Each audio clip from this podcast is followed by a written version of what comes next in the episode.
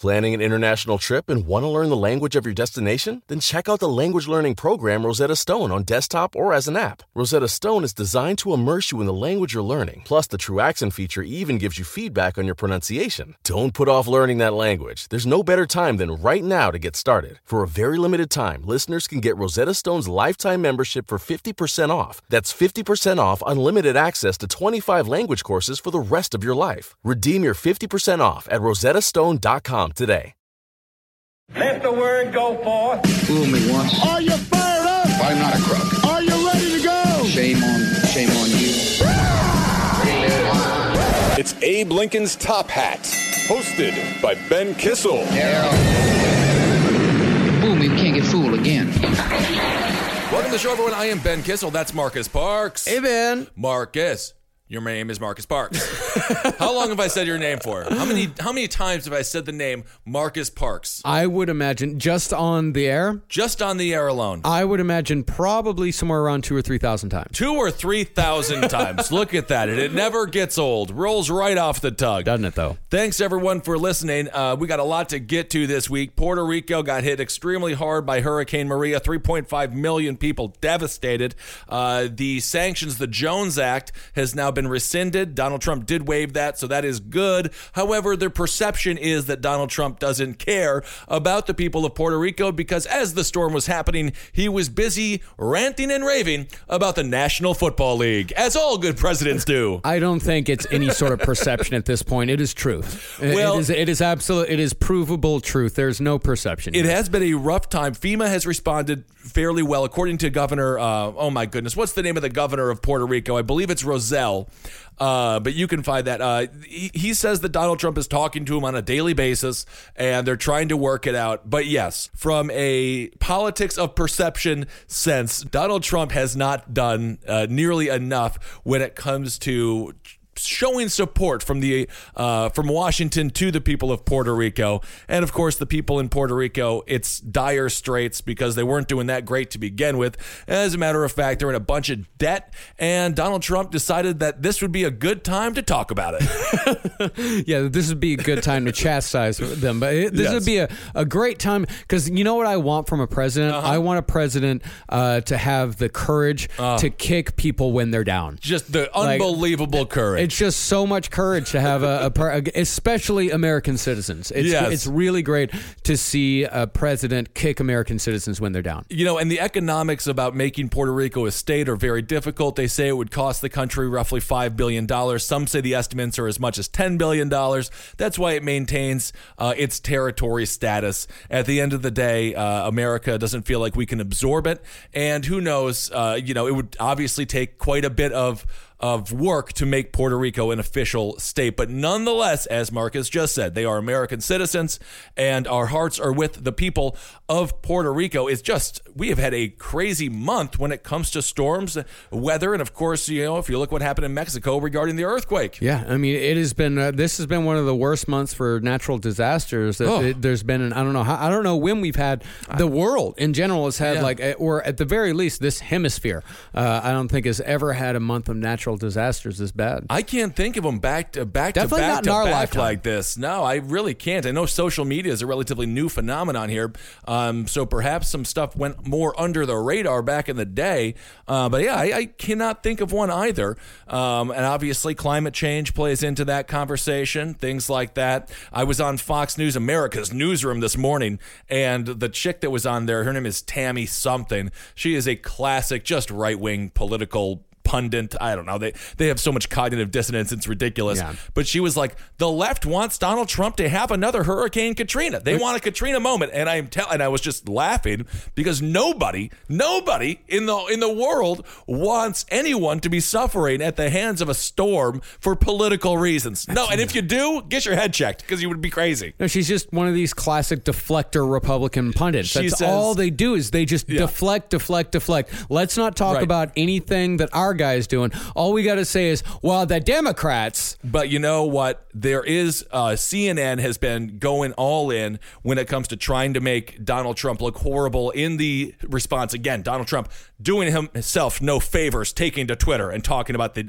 national anthem controversy, which I talked about it all week on Fox News Radio because it's good to get callers and it's one of those issues that has broad reach. We're talking about sports. It's uh, 100% emotionally based conversation. Um, uh, but you know, uh, CNN uh, and the news networks in general have handled these storms so horribly. Yeah. You know, where is Hurricane Harvey? Why isn't that still in the conversation? Irma is now just forgotten about forever. And now they're on to Puerto Rico. At the end of the day, FEMA has improved immensely since Hurricane Katrina. Yeah, we don't have a horse breeder in charge anymore. Dang it. Yes. No more Brownie. There is there is some credit where uh, let's give some credit uh, to uh, to the rebuilding efforts, and of course, it's never going to be easy because Puerto Rico is an island. It has a lot of different.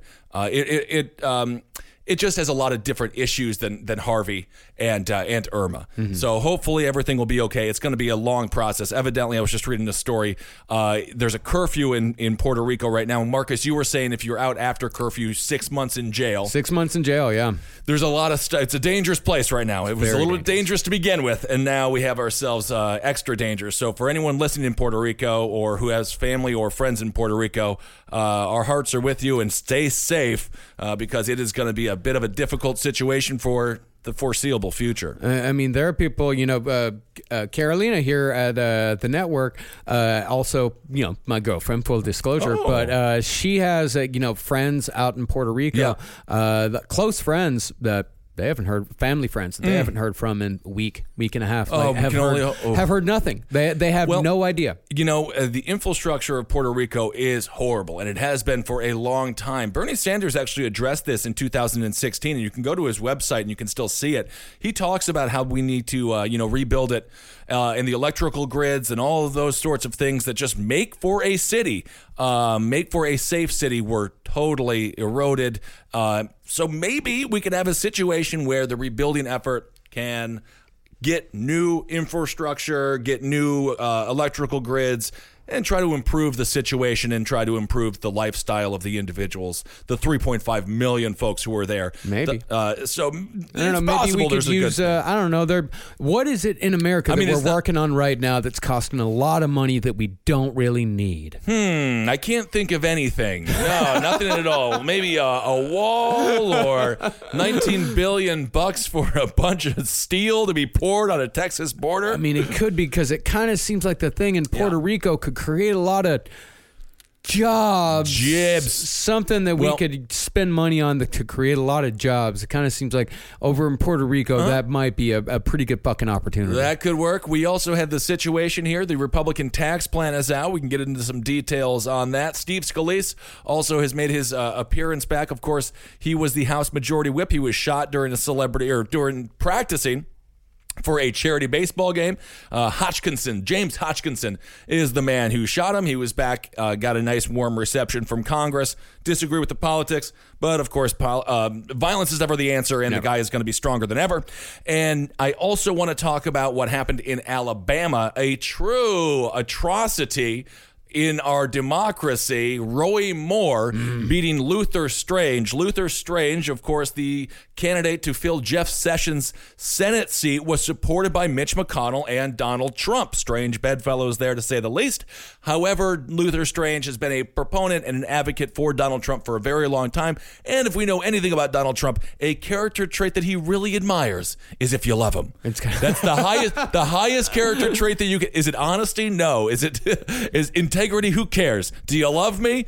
You're the best. Yeah. And Luther Strange had supported Donald Trump over uh, the campaign and throughout his presidency. So Donald Trump returned the favor.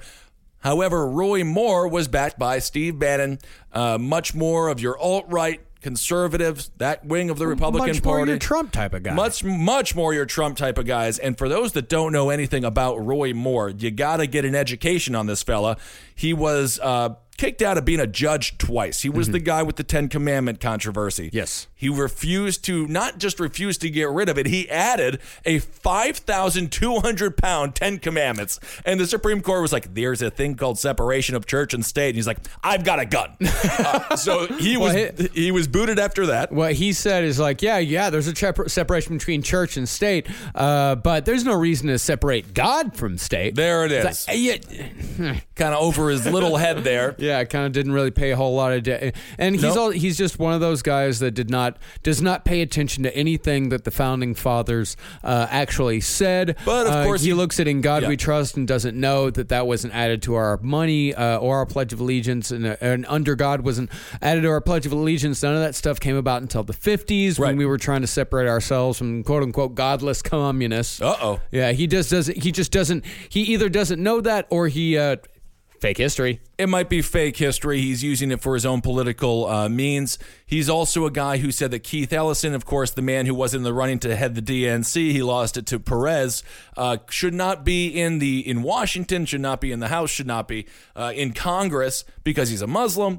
He's also said that homosexuality is equivalent to bestiality. He wants it literally illegal. He just wants sodomy illegal, which uh, is not necessarily only about gay sex. Uh, if sodomy is illegal, Washington is in jail. Every single person in the House and the Senate are gone. He said specifically homosexual acts Yes. should be illegal, should be prosecutable. That's it. By And- jail time. By jail time. I mean, this is totally unconstitutional. There's nothing libertarian about this guy. He is a social conservative to the to the to the tenth degree, to the nth degree, nth to a long degree, a lot of degree. And there is nothing about this guy that is about personal freedom, personal liberty. He is a total religious zealot. And the thing is, he will not be a rubber stamp for Donald Trump. For example, DACA, where Donald Trump is working with Nancy Pelosi and Chuck Schumer, uh, he's pissed. He hates that idea. Luther Strange, for example, would have been a rubber stamp for Donald Trump. Whatever Donald Trump wanted, again, that's why Trump threw his support behind Luther Strange. Although, even uh, when supporting uh, Luther Strange, Donald Trump said, maybe I made a mistake. Yeah. After he saw the poll numbers, Luther Strange was down 11 percentage points. And this was a very long primary process for Alabama. So, Roy Moore kind of taking another playbook out of taking a play out of Donald Trump's playbook. He had to beat I forget the number of people, but it was a it was a large group of people, so he was able to just sort of normalize his existence throughout a series of elections that made it seem like okay, we can go with this guy. Obviously in Alabama you have to get above 50%. So this was a primary runoff. yeah, So it's really interesting what we're going to see now in Alabama. Check it out. Watch that race. He's going against this guy Jones, and uh, the, he's the Democrat. Uh, the guy, uh, he was a former lawyer. He put the KKK in jail for the church bombings in the 19, I think it was like 1967. And he put these folks in jail in 19, uh, 1993, I believe. Who knows So if a Democrat dude. could possibly win in Alabama? Probably not. I would uh, assume that Roy Moore will be the senator from the great state of Alabama. And of course, he doesn't represent many, many people in that state. And it's unfortunate that he most likely will be the figurehead or one of the two figureheads representing them in the Senate. So that's what happened there uh, in Alabama. Luther Strange gone, and Donald Trump. You know, Breitbart. Steve Bannon was bragging that they're six and zero. Donald Trump is five and one. Obviously, after January uh, twentieth, after the inauguration, when Donald Trump was elected, they had to fill a couple of seats that went into work for the administration. And Breitbart is Bannon is right. He's they're six and zero. He's definitely he's definitely hit a vein in the Republican Party that is full of blood. Yeah. And uh, he is reviving the Republican Party. I would say for worse, but nonetheless, his strategy does seem to be effective, going with these strong, far right wing economic populists as well. If you look at what happened with uh, with the RNC, they gave Luther Strange 2.5 million bucks. Uh, Roy Moore took nothing from the RNC, and he was outspent. Oh, he was outspent uh, by a bundle. So you know that kind of message. You know, Bannon talking about how we're sovereign citizens. It's not sovereign money. You know, that's what resonates. And it's just so unfortunate that it's coming with such horrible social conservative baggage. Well, I mean, let me let me ask you this. I mean, is it possible that the reason why they're six zero because all these uh, elections are because these people have been taken into the Trump administration, Right. correct? Yeah. Could it be that these people are already from districts, people that uh, have been taken into the Sure. Trump administration? Could it be that they're from districts uh, Totally. that are going to be replacing them with people just like them? Yeah, I, I mean, mean- is this? I don't know if this is some sort of a uh, an indication that the No. country is falling. All it is is just more of the same. Well, the closest one that we had to a possible change was what happened in Georgia, Georgia. with, uh, oh, I forget the name of the fella now. I can't What remember. was- either. oh, my lost to the dustbin of history. Um, yeah, that was the closest one where it's like maybe Georgia, you got Atlanta, you know, is it possible? But obviously, that's a great point. They're just kind of filling the vacuum with the exact same uh, dirt, I guess, in some ways, if you want to go through that with that analogy.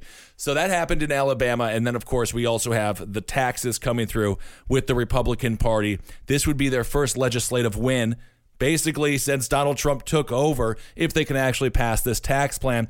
There are some people who are upset with it, some people are not upset with it. Basically what happened is to just break it down, there's three tax brackets, 12, 20 and 35. So the the corporate tax uh, uh, plan, the the former the the taxes were 39.5 percent for corporations. That's being brought down to 35 percent for the poorest people in this uh, in this country. It's at 10 percent. That's going up to 12 percent, and for the middle class, they're going down to 20 percent. And then they're adding uh, a uh, a child uh, tax credit to that. So it's in, it, it does look like a, a fairly good tax cut for the middle class, uh, only if you believe that uh, trickle down economics uh, had any kind of you know th- that it worked, and uh, you know never has. that's really the debate. You know, never has, So never will. It's it's hell, and of course. With your first twelve thousand dollars, you have zero taxes. If you're married, if you're a couple, you got twenty four thousand dollars. You're paying zero taxes until you get to twenty four thousand dollars. So it's kind of like starting on the thirty yard line, but they only give you three downs. So it's it's a it's a strange kind of compromise. I do not believe they had to lower the corporate tax rate to thirty five percent. That's really the uh, the hiccup for a lot of people. And then of course, you know, raising uh, from ten to twelve percent it's not that much money if uh, you have money. Yeah. But you know, fifteen hundred bucks here, two thousand bucks there, it goes a long way for poor, uh, lower income people. If you're wealthy, you know, I think you're you could just they could have just froze it at thirty nine point five percent. And it would have been fine. Uh, so I'm not exactly sure. Of course, that's just a money grab for uh, big corporations, the one percent. Theoretically, to keep them here, but uh, as we've seen, you know, they're they're going they're going anyway. Yeah, and it, taking that money, uh, taking that tax rate down, you know, that money doesn't go to the employees. That, No, it that, goes to the CEOs. It goes to the. CEOs. It goes to bonuses. It does not go to That's the, the rank and file. It never has, and it never will. It if just you never forced, will. If you forced trickle down economics, it could work. Mm-hmm. Yeah. If human beings were great and greed did not exist, if we changed human nature Yeah. entirely, trickle down economics is a rational viewpoint uh, when it comes to taxes. This is why H.W. Bush in 1980, when he was running against Ronald Reagan, called it voodoo economics because it, it relies on this abstract notion of human good as Marcus just said, the CEOs just take the cash, and it is it is difficult to get people to part with their money. Yeah. and uh, you know that's exactly why what we saw with the NFL protest over the weekend. That's exactly why the owners were on the field with the players. They weren't uh, protesting police brutality. They were protesting a president going after their pocketbook. Yeah. and that's exactly what got them out on the field. They didn't care when he called Mexicans rapists. They didn't care when he talked about grabbing uh, gals. They didn't care about so many things. But as soon as he started talking about their bottom line, they were on the field taking a knee. Mm-hmm. So that's what matters the most is people's pocketbooks, and that's the problem with trickle down economics. People want that money for themselves. Mm-hmm. And I don't think that uh, any sort of tax plan is going to help it get to the people who truly need it, the people that truly need a leg up uh, in America. The rich, the super rich, do not need a leg up. Corporations do not need a leg up. There are people in this country that are truly hurting uh, that need something more than what we're giving them right now. But you know, a lot of the people that this could help are small business owners. The majority of people in this country are employed by small business owners, and that is one area where Mm-hmm. Does trickle-down that help them? Well, that does Well, give well, a little bit that- of a how does tax this tax break. break because, help them? Well, we don't know. They haven't defined what rich is yet, which is kind of interesting because Obama was 250k or above, Mm-hmm. but Donald Trump hasn't defined what wealthy is yet in this country, which is very bizarre that we don't just have a set number Yeah. of like what makes you poor, what makes you rich, what makes you middle class, and of course the middle class is shrinking. Um, but if it is, if it's a higher number and uh, the if they're able, if you're a middle class business owner and you're able to get that 20% tax, that's actually pretty good. That that's a significant deduction in taxes. Uh, and then I do believe you have people hiring more. Trickle down economics, I think, does work in a micro sense with small businesses, mom and pop shops, and of course they have to figure out what to do when it comes to um, when it comes to healthcare uh, and things like that as well. Which there are some provisions in Obamacare that everyone agrees has hurt small businesses and has really um, led to what's happening now with people having to work two or three jobs. Because what businesses do, as we just talked about, they have their bottom line. They're not going to make you work 40 hours if they have to pay you health care. Your hours are now cut to 30 hours, and you better go find another 10 hours elsewhere. Mm-hmm. And that that's why people are working more jobs than ever before. And it is cold. It's totally heartless, but that's just the way the world is. So a business with 49 people, or they're not going to hire that third person. As a matter of fact, now you're going to have 100 people working part time. So theoretically, they don't have any full time employees, so they're not paying health care to anyone. That's why we we see the people when they talk about working two or three jobs. That is a side effect of over government, um, you know, regulation on businesses. Because again, businesses are always going to find a way to navigate the waters to get to their end goal. And if they got to throw a couple of people overboard in order to get to the shore, they're going to do it. And that's something that can be fixed in Obamacare. Like They that, have to like be that's fixed. what we've said so many Yeah. times is that Obamacare uh, is not a great system. It works well in a lot of ways and it helps out a lot of people, but it needs to be fixed. It has has, a lot fixed. of things that need to be fixed in And it. uh, when it comes to Obamacare, I guess we can do that. Um, I have no problem with it going to the states as long as the federal government just guarantees pre-existing condition coverage uh, and uh, and a couple of other things. If the states want to take control of their health care, that's fine. But we cannot have. There was only forty. There was only seven states when it was just given to the states when it comes to health care. Uh, Donald Trump, by the way, did did uh, pass or wants to pass uh, health care coverage to be sold over state lines, which I do approve of. Um, only seven states had laws about pre-existing conditions when it was just free reign for all the states to decide it. 43 did not. So that's the problem. And that's why he's like, why did the federal government have to come in here and regulate healthcare? Because these states were doing some bullshit. Yeah. So if you make it where you have to have, from a federal government perspective, uh, you can give the majority of the of the um, the money to the states. The states can figure out their own healthcare processes. They, they understand their constituents and their people better than Washington. But we have to have provisions that that save the the most vulnerable of us, and that's exactly what people with pre-existing conditions are. So this whole idea that they're going to somehow be able to repeal Obamacare outright, I think it's proving itself time and time and time again to be a total and utter failure. Yeah. and it's not going to pass. But there are some things that they can do if they just tinker with inside of Obamacare that could make it a much more viable bill uh, and a much more um, conducive policy to actually having more choice for people all across the country. But th- this idea that you can just like uproot everything, it's just not going to happen because the Republican, obviously the Democrats aren't helping, uh, but the Republicans you know, you got your Susan Collins out of Maine. You have those kinds of people who believe this plan does too much to cut Medicaid and Medi- Medicare. And then you got Ron Johnson, Dean Heller, you know, Rand Paul, who don't think it goes far enough. And to bridge those two is impossible. Yeah. You cannot bridge those two divides. Those are you might you talk about oh they're all Republicans. They have to have some cohesive message. There is zero zero uh, similarities between what Susan Collins wants and what Rand Paul wants when it comes to their issues with healthcare. Uh, and that's what that's why it's so difficult. You know you can't get it's basically after three people democracy has it very difficult. three people it's relatively simple. With last podcast on the left that's what we do. It's like Yeah. two out of three. Um, and it's you know even and, you know that tends to work Yeah. fairly fairly decently. So far, But it's you worked get- out very. For the last seven years, Yep. it's worked out very well for us. But now you try to get three out of five, it's a whole nother ballgame. Yep. So it's extremely difficult. And I don't believe that the Republicans are going to be able to pass health care uh, by 2018. However, if they get the tax plan through, uh, and feel free to email me, benk721 at gmail.com with your tax plan ideas and all those kinds of things. Because obviously, again, there are a lot of people extremely upset with this with this plan. Um, if they get that through, that will be a big win for them, and they'll be able to say, "Hey, look, we got the tax plan done. It hasn't been revised in a long time. Uh, that could work for them in tw- uh, 2018." And at this point, I'm still not seeing a conducive me- uh, message from the Democrats, which is really kind of driving me absolutely up a wall. Nothing. Absolutely nothing. It's. I mean, you know, we talked about the the deflect, um, or I talked about like the deflective nature of uh, Republicans. Um, the Democrats seem to only have a reactive nature. Well- uh, it's not. They're not being. They're not putting forth any great ideas. Well, I mean, some people are. Bernie Sanders is still fucking trying. They're trying. He's trying. I watched the town hall when it comes to healthcare with he and Lindsey Graham and Cassidy and uh, uh, I believe it's Amy. Um, I always mispronounce her last name. She's out of Minnesota, and uh, yeah, you know they're they they have some things that they agree on. Then of course a lot they don't. Bernie Sanders still talking about like single payer and stuff like that. Which single payer, which not a lot of people understand.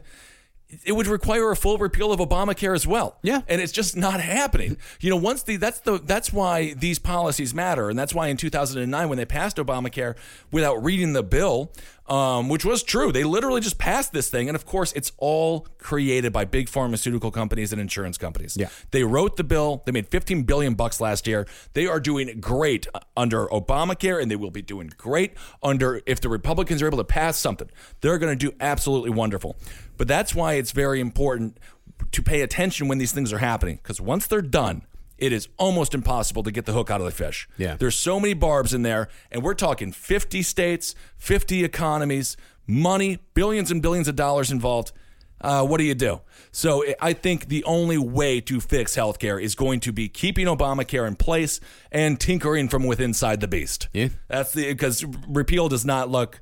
If we got the, Re- the Republicans have the House, they have the Senate, and they have the White House, and they still can't get the dang thing done. Yeah. And uh, if Democrats would have the uh, Democrats would have the exact same divide on a bit of a different issue, Bernie Sanders pushing for single payer, other people not wanting single payer, wanting to tinker with inside of Obamacare. Ob- Obamacare? Pelosi, I would imagine, being on the other side. Of course, Pelosi is your Mitch McConnell. You know that's uh, and, and Rand Paul to some degree is your Bernie Sanders type. Very, very principled in their political viewpoints, not necessarily practical in uh, how things actually can get done. But nonetheless, you want to start from a principled platform, and then you can negotiate and try to compromise and th- stuff like that going forward.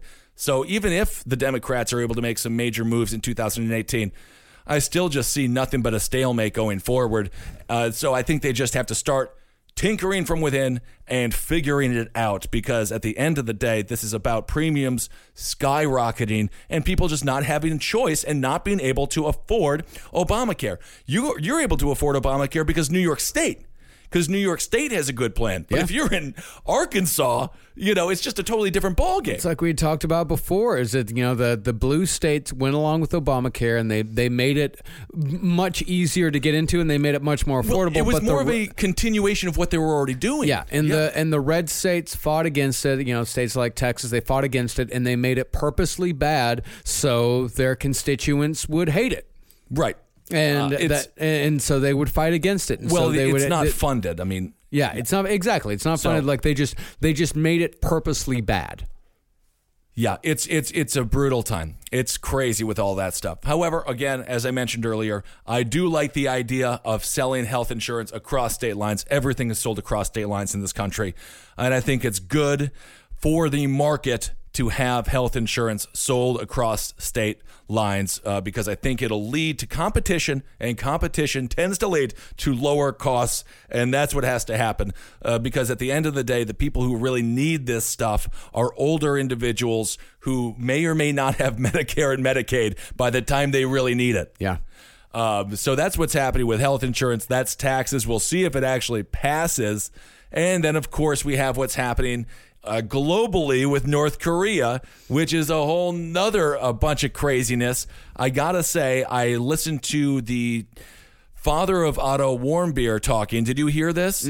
Oh my God. It was the most excruciating thing I've ever heard. Uh, and I mean that. I mean, I'm talking like last podcast on the left level, excruciating. They were talking about when they met Otto Warmbier when he came back. Yeah. And he was blind and he was deaf, and his they said his bottom teeth looked like they were pulled out and rearranged like Scrabble pieces. And he said he was screaming in inhumane uh, sounds. He was not in a coma like previously said. Of course, for those that don't remember, Otto Warmbier Warmbier was arrested 17 months.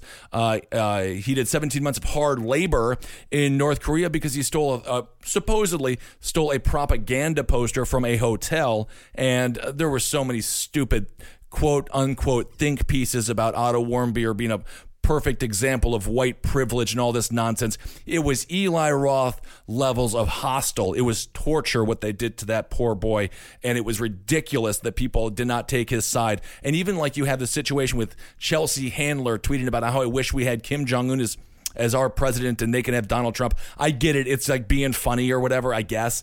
But no matter what the who the US president is, uh, you're never as bad as Kim Jong Un. Yeah. that's that's my personal opinion. and That should be all of our personal opinions because that man is a menace and a he is horrible because he's a young person who wants to be seen seriously in a, in a culture that glorifies age and he wants to be seen as a hawk. He wants to be seen as strong on the military horrible. So what's going on with the North Koreans right now is very serious, and we just don't know where it's going. They're testing the uh, the ballistic missiles. They're going over the uh, Japan, the Sea of Japan. There's been some military movement. We just flew some uh, some flight uh, some fighter jets over near North Korea. North Korea has said they will shoot down a U.S. fighter jet, uh, even if it's not within their airspace.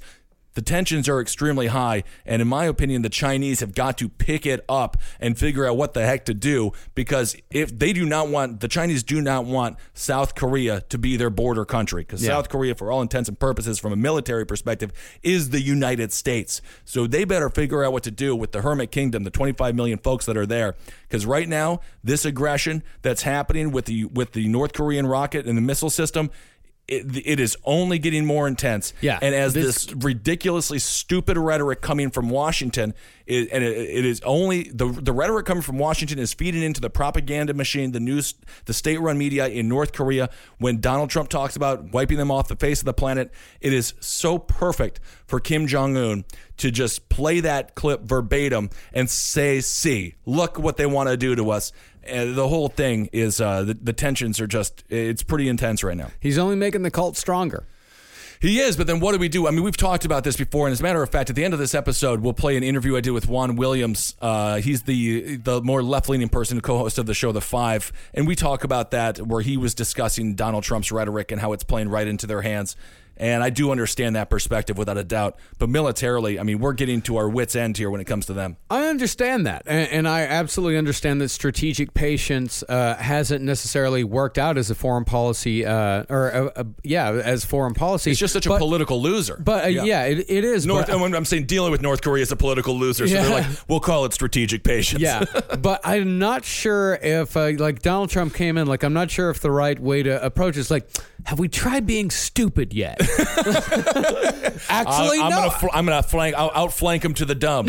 Actually, no, we haven't tried being stupid Well- yet. Let's try being stupid. Let's try name calling. That's- Na- we haven't tried that yet. So let, let's just go ahead and let's try that one. That is why, yeah, you know, like General Mattis and stuff like that, uh, General McMaster, they they are kind of their hands are up in the air when Donald Trump starts talking about foreign policy because they just don't know what the heck to do. But of course, uh, to that Trump base that he's consistently feeding, they love it. The phone calls I get on Fox News from some of these people, they love it. Yeah, because it's not- reality TV. it's reality TV, and they're not necessarily thinking about it in, in a global. If everything was in a vacuum and Donald Trump was only talking to Americans, Yeah. you're like, okay, I don't know. You're just kind of you're, ju- you're just a coach giving a, a a peppy locker room speech. but the thing is, he's on he's in the center of the field speaking to the whole damn stadium and the opposing team. Well, it's people that just don't have never. I think it's people that have never really paid attention to foreign policy before. Is that it's a kind of a, a new thing for them, and I think a lot of people, you know, they're just Maybe. kind of getting into politics for the first time. Oh, there's definitely a lot of that. There's a lot of- there's a lot of Everyone people comes in like born again Christians. They're so on fire for one side or the other. Yeah, so they don't necessarily know uh, the nuances of foreign policy. You know, they because they think like, well, politics. You know, this is how Donald Trump does politics. This is how politics is done. This is how it should be. I This mean, is how it should be. This is it because it's it's turned into a reality show. And then you got dudes like Roy Moore who was on stage literally pulling out his gun. Did you see that? He's Yeah. like, I'm pro Second Amendment. And he pulls out a gun, which was the best thing he's done. Uh, yeah. That's how crazy the guy is. I was Yeah. like, the only thing I mildly think is fun is that he pulled out a gun. Yeah, but it's like he pulls out a gun, and like for me, when someone pulls out a gun, a gun, even growing up around guns, when someone Yeah. pulls out a gun, the immediate, my first immediate thought is "fuck." Like, what is Yeah. he doing? Like, uh, just what what is he going to do with that fucking gun? Well, he didn't Budd Dwyer himself. I'll tell you that much. Definitely not. Uh, but yeah, you're right. I mean, those are there are a lot of people who, and that's the sad thing about you know young people. I feel bad for young people because Donald Trump is their only president in some ways. Yeah. You know, if you're coming up 13, 14, 15 years old, you don't start paying attention uh, until well, usually 18, um, because you just can't. You you don't have part of the franchise. So who who the heck gives a crap? You know about politics. But Donald Trump does normalize a lot of this rhetoric for a lot of people who think that that's okay for a president to sound like and not realizing there are very real world ramifications for rhetoric, specifically on foreign policy. I mean, you look at what happened with John F. Kennedy. One of his biggest accomplishments of all time is basically rhetoric, uh, you know, in ending in ending, um, you know, the uh, the nuclear threat. Yeah. you know, that was ba- it was all words. It was all words. Well, I think part of it is, you know, like George Bush was the president that you could have a beer with. Like he Although was, he did not was, drink. He was, but still, he was Uncle George that you know had the he had the barbecue next door, and uh, so you kind of felt a little closer to him. I think Donald Trump is uh, he's the president you can talk shit with.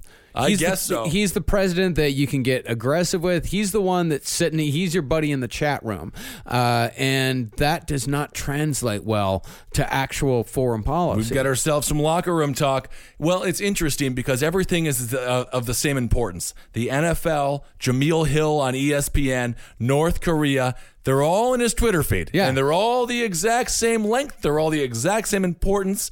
Uh, and that's what's really dangerous. If you go back to when he was talking about Luther Strange fr- on last Friday, when he was in Alabama, that's where he talked about NFL players who kneel. He calls them son of, sons of bitches. You know, so this is where you have a sitting president calling U.S. citizens sons of bitches. protesters Protest. And, that aren't people that aren't doing what they're told. and then trying to frame the protest as if they're protesting the military or the flag, which they are not. That protest, if you want to say the protest was predicated upon Colin Kaepernick, then that protest is about police brutality. Yeah. That's what the protest is. It was never about the flag. We could talk about this. I've been talking about this so much all week. I'm forgetting uh, how much, uh, how crazy the whole thing was. So uh, it was not about the flag, never about the flag whatsoever. Calling them sons of bitches, and then moving on and talking about Kim Jong Un or whatever it is, all in the same breath, basically.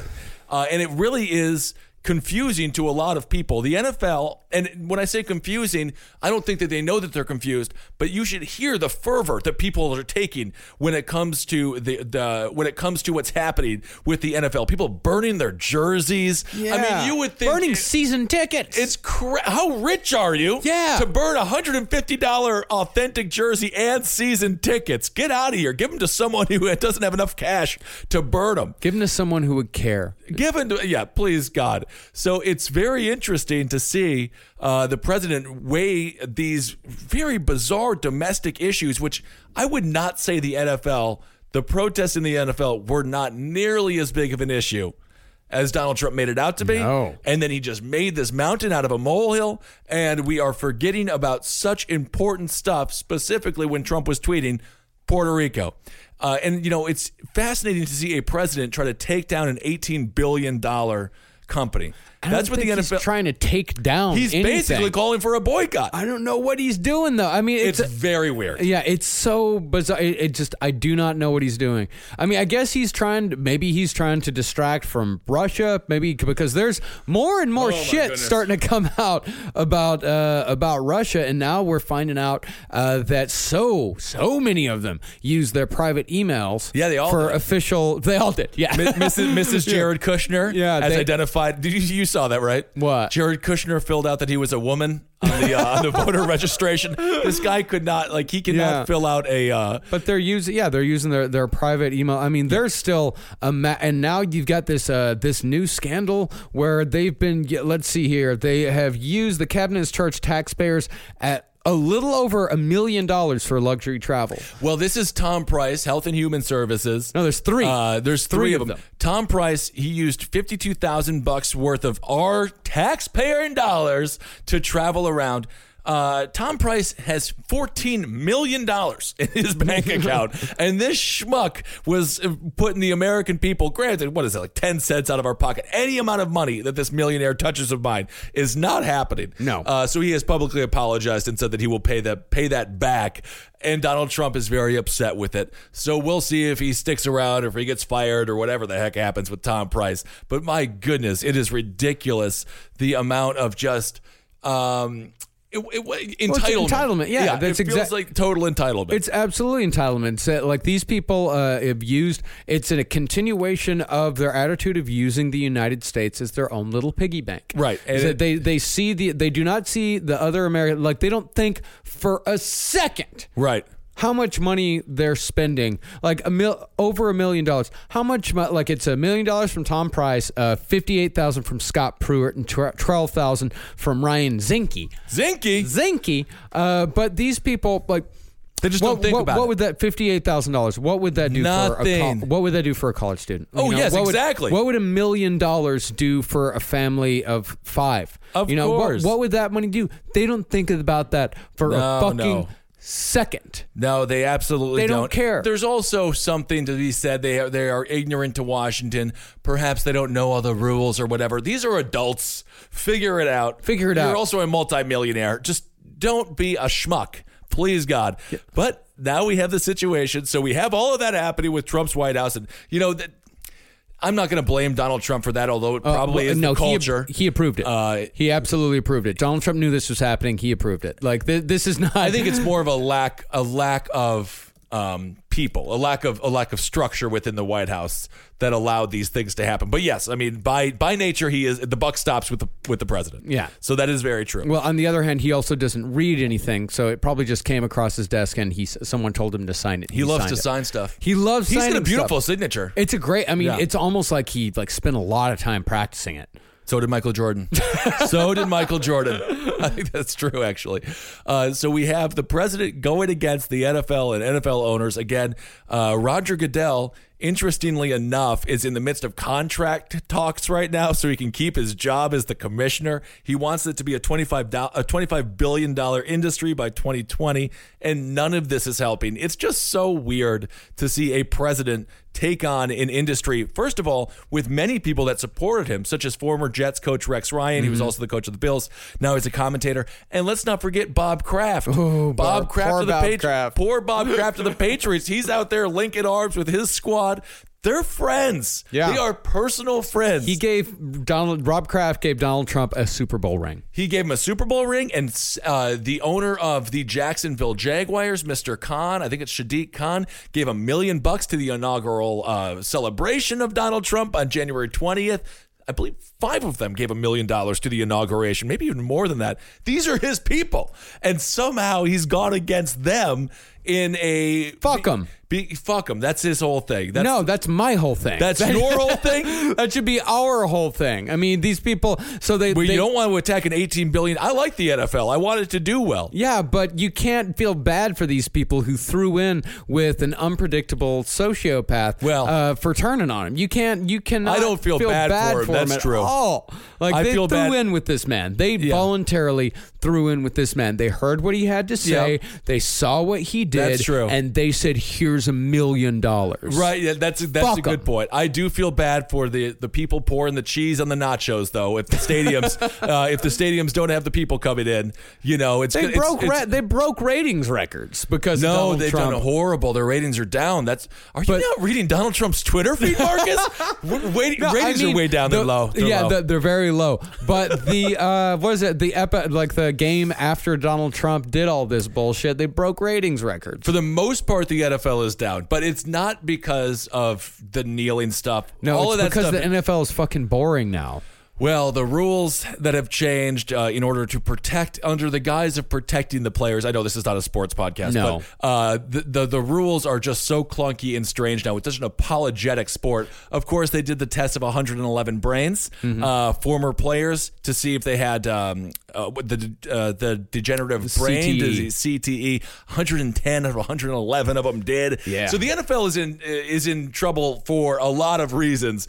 They did not need the president of the United States to call him out and demand a boycott, but Yeah. nonetheless. Yeah, yeah. And don't get me wrong, I fucking love football. Oh, yeah, of Uh. I just watch I watch college football because in, the NFL is boring. Uh, that's just that's the bottom line. Oh my god! Now I used to, have love to talk about college football, Marcus. You've done this.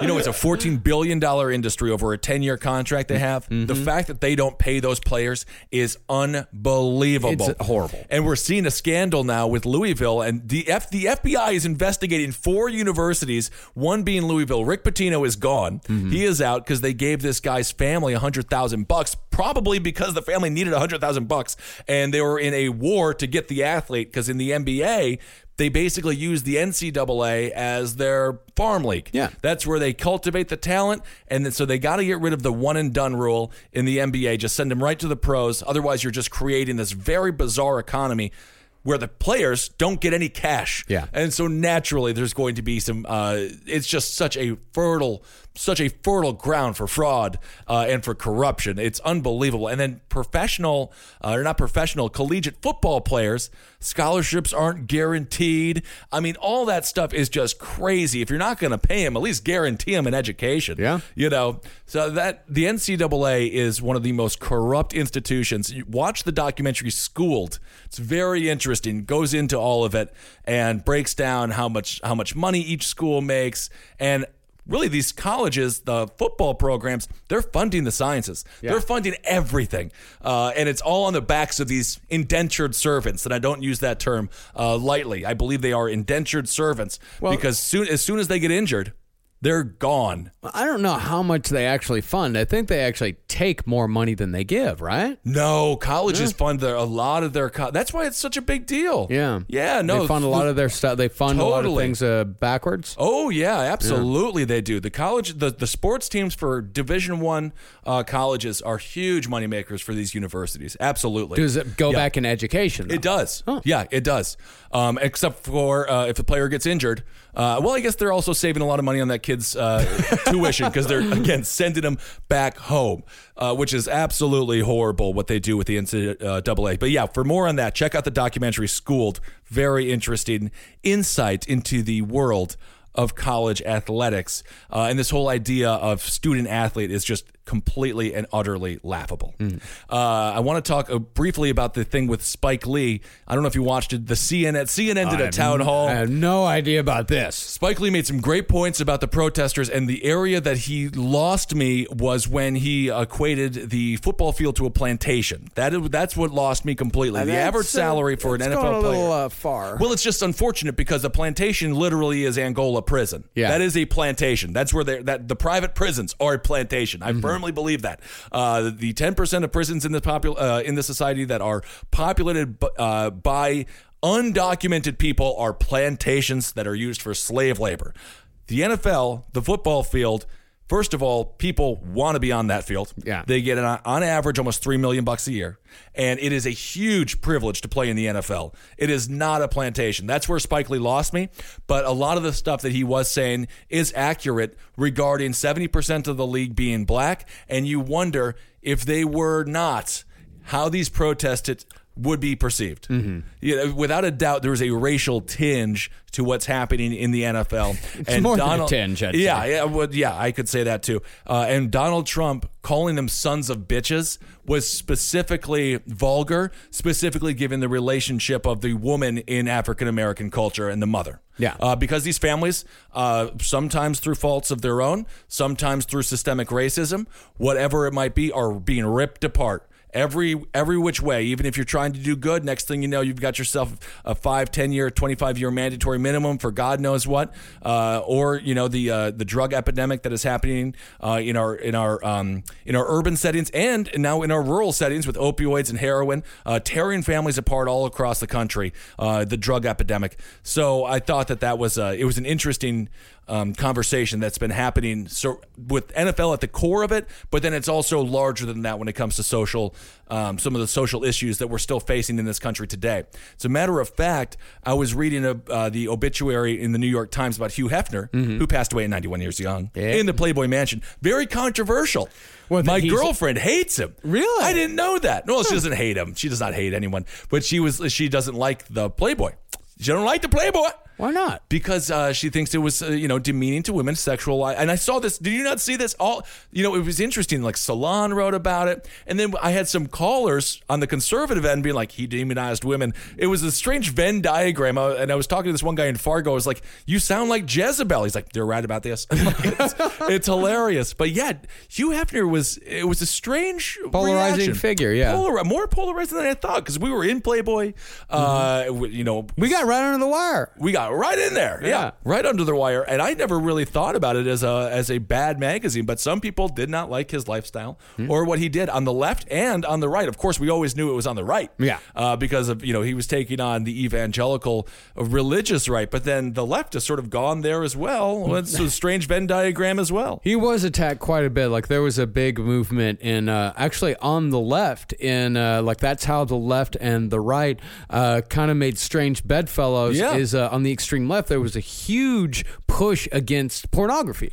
Yes. Gigantic push against it. Well, look at California. Mm-hmm. It happens, and that that's why in 2015, Playboy got the nudes out. Yeah. but now they're back. Now they're back. because they realized, oh, Yeah. that whole thing about reading it for the articles was a bit. Yeah. they were joking about that. Playboy's like, I think they like us for the articles. It's like, no, Nah. it is definitely not for that reason. Absolutely not. Uh, but he was talking. I was reading his New York Times obituary, and I think I've talked about that documentary Obit, right? Mm-hmm. Yeah, check out Obit. It's such a fascinating documentary on New York Times obituary writers. In 1953, he started Playboy when he was 27 years old. His main issues abortion rights, decriminalization of marijuana, and civil rights in general. And it is like the exact same thing. We are still going through the same thing that Hugh Hefner was fighting for and sexual liberation. The same thing he was fighting for back in 1953. We still don't have uh, decriminalization of marijuana. Abortion rights, as seen with Roy Moore in Alabama, uh, are constantly, uh, you know, up for debate. yeah, uh, and there's some bad the shit happening in Kentucky right now too. yeah, especially with Planned Parenthood constantly in the crosshairs. You know, the 500 million bucks they get from the federal government. That's always this little bizarre. Um, you know, that's always that's all that is such a key chip. It's such a key poker chip uh, that both sides play on a regular basis. He was fighting the exact same social war, and not you know not not a, not capital W war, but social war that we are now, which is kind of crazy to think about. Nothing's really changed. No, absolutely Other not. than decriminalization of marijuana is, is a little bit more accepted. Things have gotten better. I mean, it actually Yes, it has gotten a, better. Quite a bit has changed. I mean, there's what three states now where it's fully uh, like where they have stores. For weed? Yeah. Yeah, I think even more than that. Yeah, we- we're Yeah. at least two where like guys like me and you can come in from out of state and just go in and buy it, like Washington and Colorado. Yep. And uh, and of course, yes, abortion rights in 1953 were much much more strict uh, than they are. Well, Roe v. uh, Wade, yeah, nothing. right? Yeah, of course. I mean, before Roe v. Wade, then everything was you know uh, much, much, much stricter. Right, but then uh, you know, in the context of someone like Roy Moore, again, it is a small, isolated Alabama Senate runoff to replace Jeff Sessions. Yeah. Uh, so it's not indicative of the entire country, but those issues are still out there. And if Yeah. you do live in Alabama, I mean, how crazy is that? You will be represented by this man. Yeah. Uh, that is like that is 2017, man. It seems kind of stunning to be represented by someone who looks like he's about to go, you know, uh, hang the town drunkard.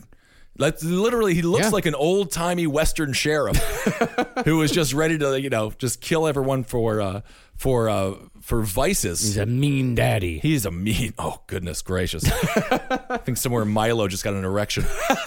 um, all right, I think that's basically yeah. Well, well, let's play this interview with Juan Williams here, and uh, hope you enjoy it. Uh, anything else, Marcus? That's it, man. All right. Email me, benk721 at gmail.com. I'm going to do another little chat thing here coming up in the near future. We, we're not traveling so much this next month. Yeah. So that's great. We Um, actually only got two trips left this whole year.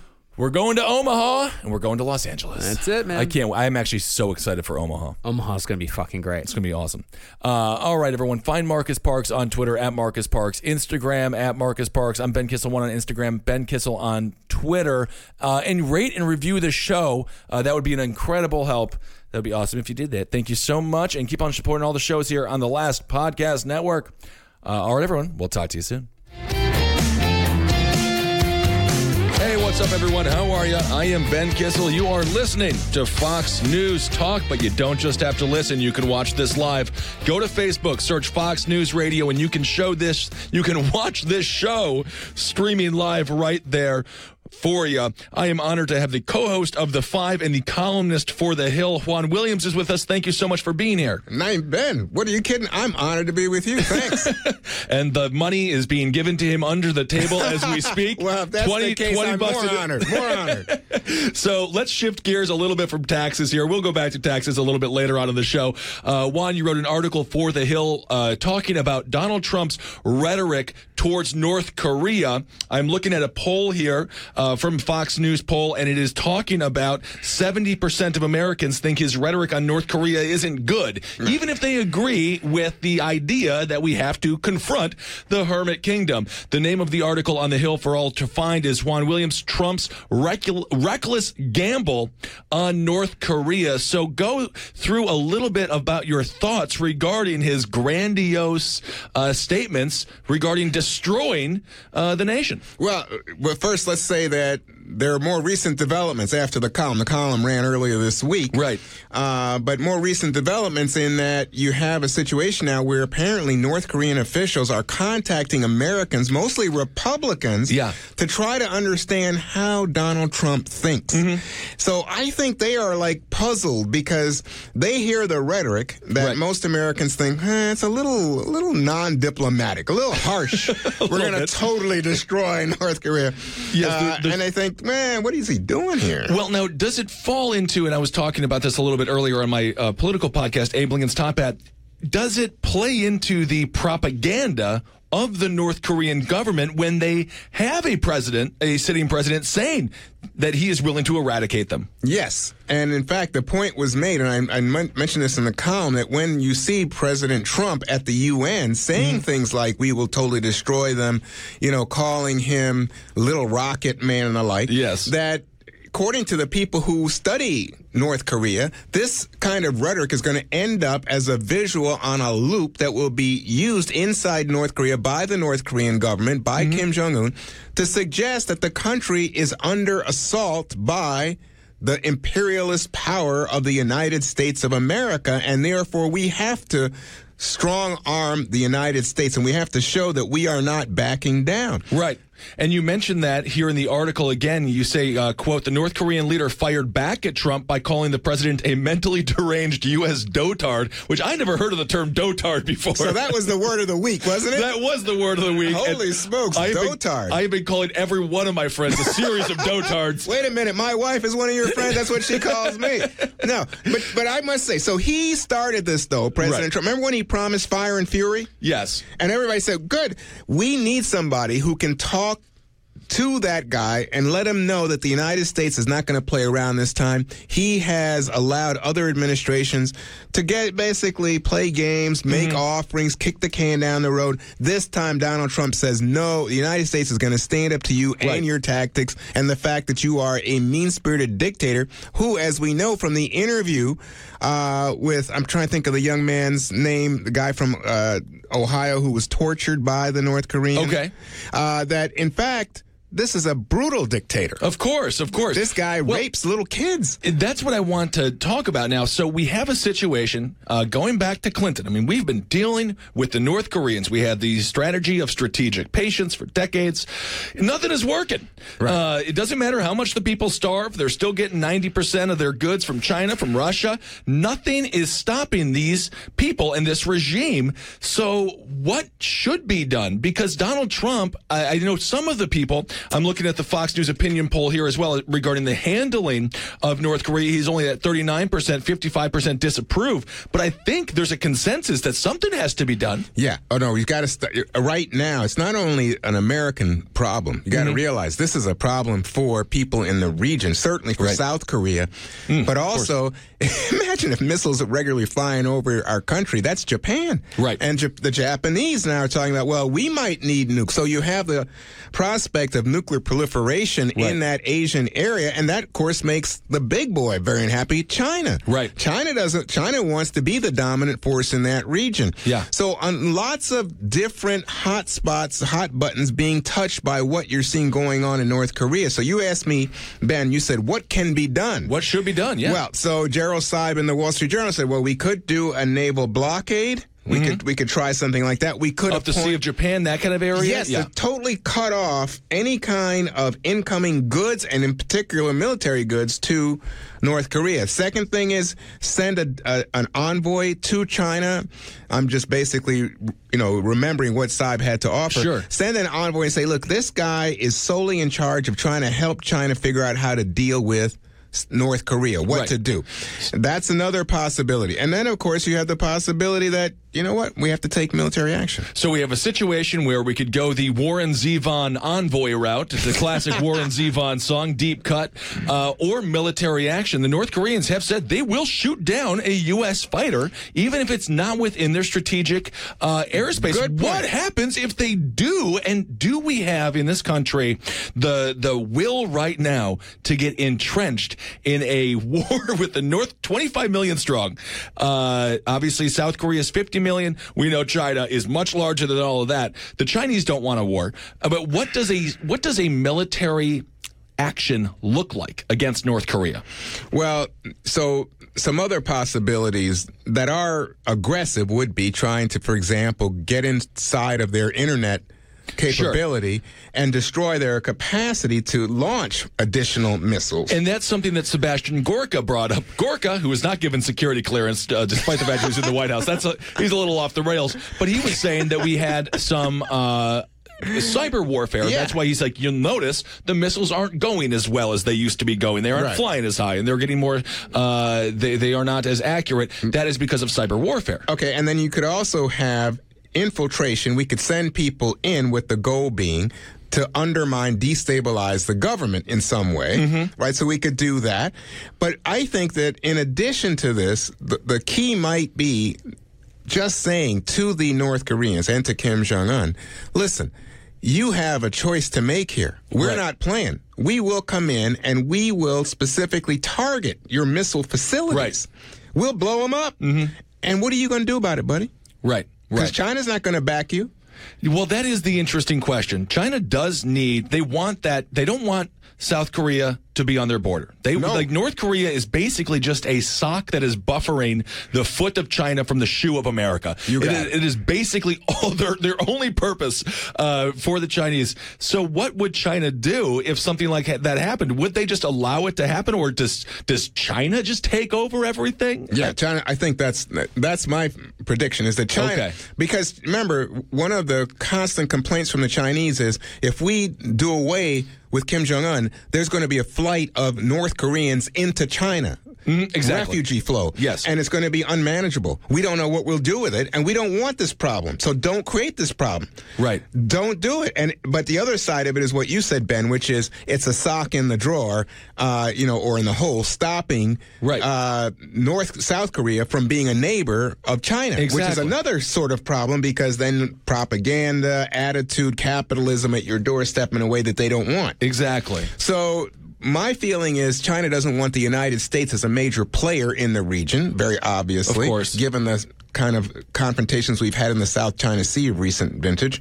So that they're going to say, you know what? If there's something in the way of military action against North Korea, Mm-hmm. don't they don't want the United States to take it. We would have to force the Chinese hand.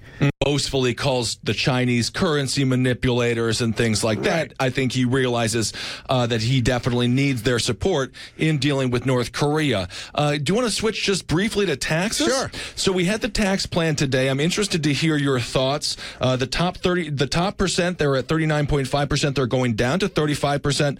Uh, the lower income families are at 10 percent. They're going up to 12 percent. But you're you're scot free. You're paying zero at 12 grand, and you're paying zero at 24,000 if you are a couple at 24,000. What are your thoughts? Do you think this is a winner for the Republican Party? Not so far. So, I mean, negotiations haven't begun, and Okay. of course, well, we're, we haven't. That's to, I say that to say we haven't seen the final form. And remember, President Trump wanted tax reform, which is very popular with the American people. Yes. And, but what does tax reform mean, Ben? It means that you get a more simple form for paying taxes. Yes. In addition to a more direct rating schedule. So it's not a puzzle like, well, why am I paying this percentage? Or why do corporations pay that percent?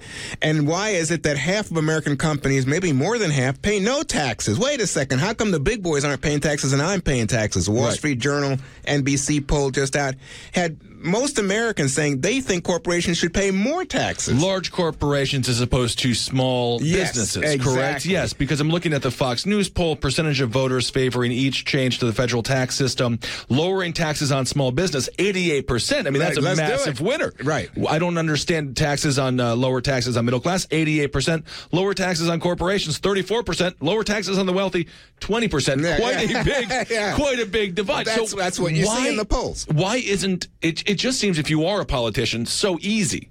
Why not just get this plan through with lowering taxes on the middle class, small businesses, and it you Okay. can keep it at thirty nine point five. I'm not saying you so- know jack the thing up. Yeah, but you so you put me in a position where I'm going to do Jekyll and Hyde because I'm Okay. going to I'm going to give you a position that doesn't come from Juan Williams, which is you know in a normal way. But Right. Donald Trump's folks, Mnuchin, uh, Gary Cohn, Yeah. the economic advisor, they say, listen, who pays taxes in this country?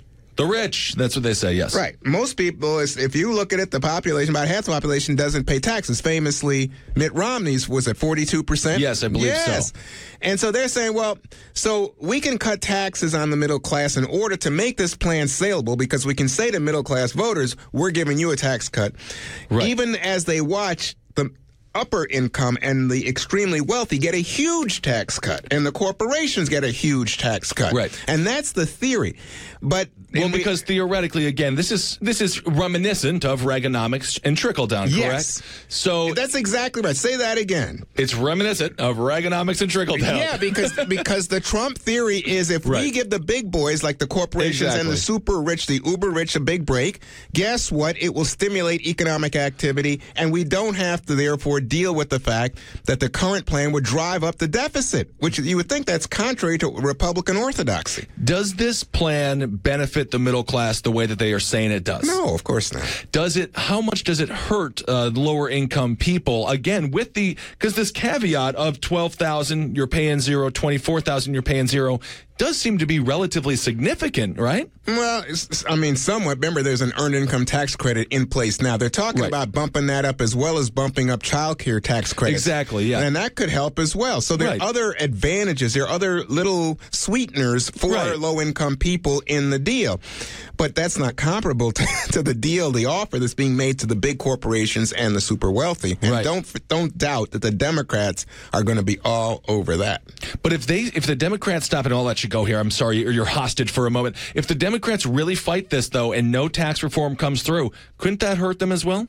Uh, I think people want tax reform, but they don't want a giveaway. So you're right; it could help. But I think that what you'll see is that in 18, going into the House and Senate races, that the Democrats would say, "We saved you from, in fact, higher deficits and a giveaway to the rich." Okay, Juan Williams, thank you so much for Ben, coming my on. pleasure. Thank you. Co-host of the Five Columnist for the Hill. Check out everything Juan Williams does. He is the best. All right, this is Fox News Talk. I am Ben Kissel. We'll take a quick break. Be right back.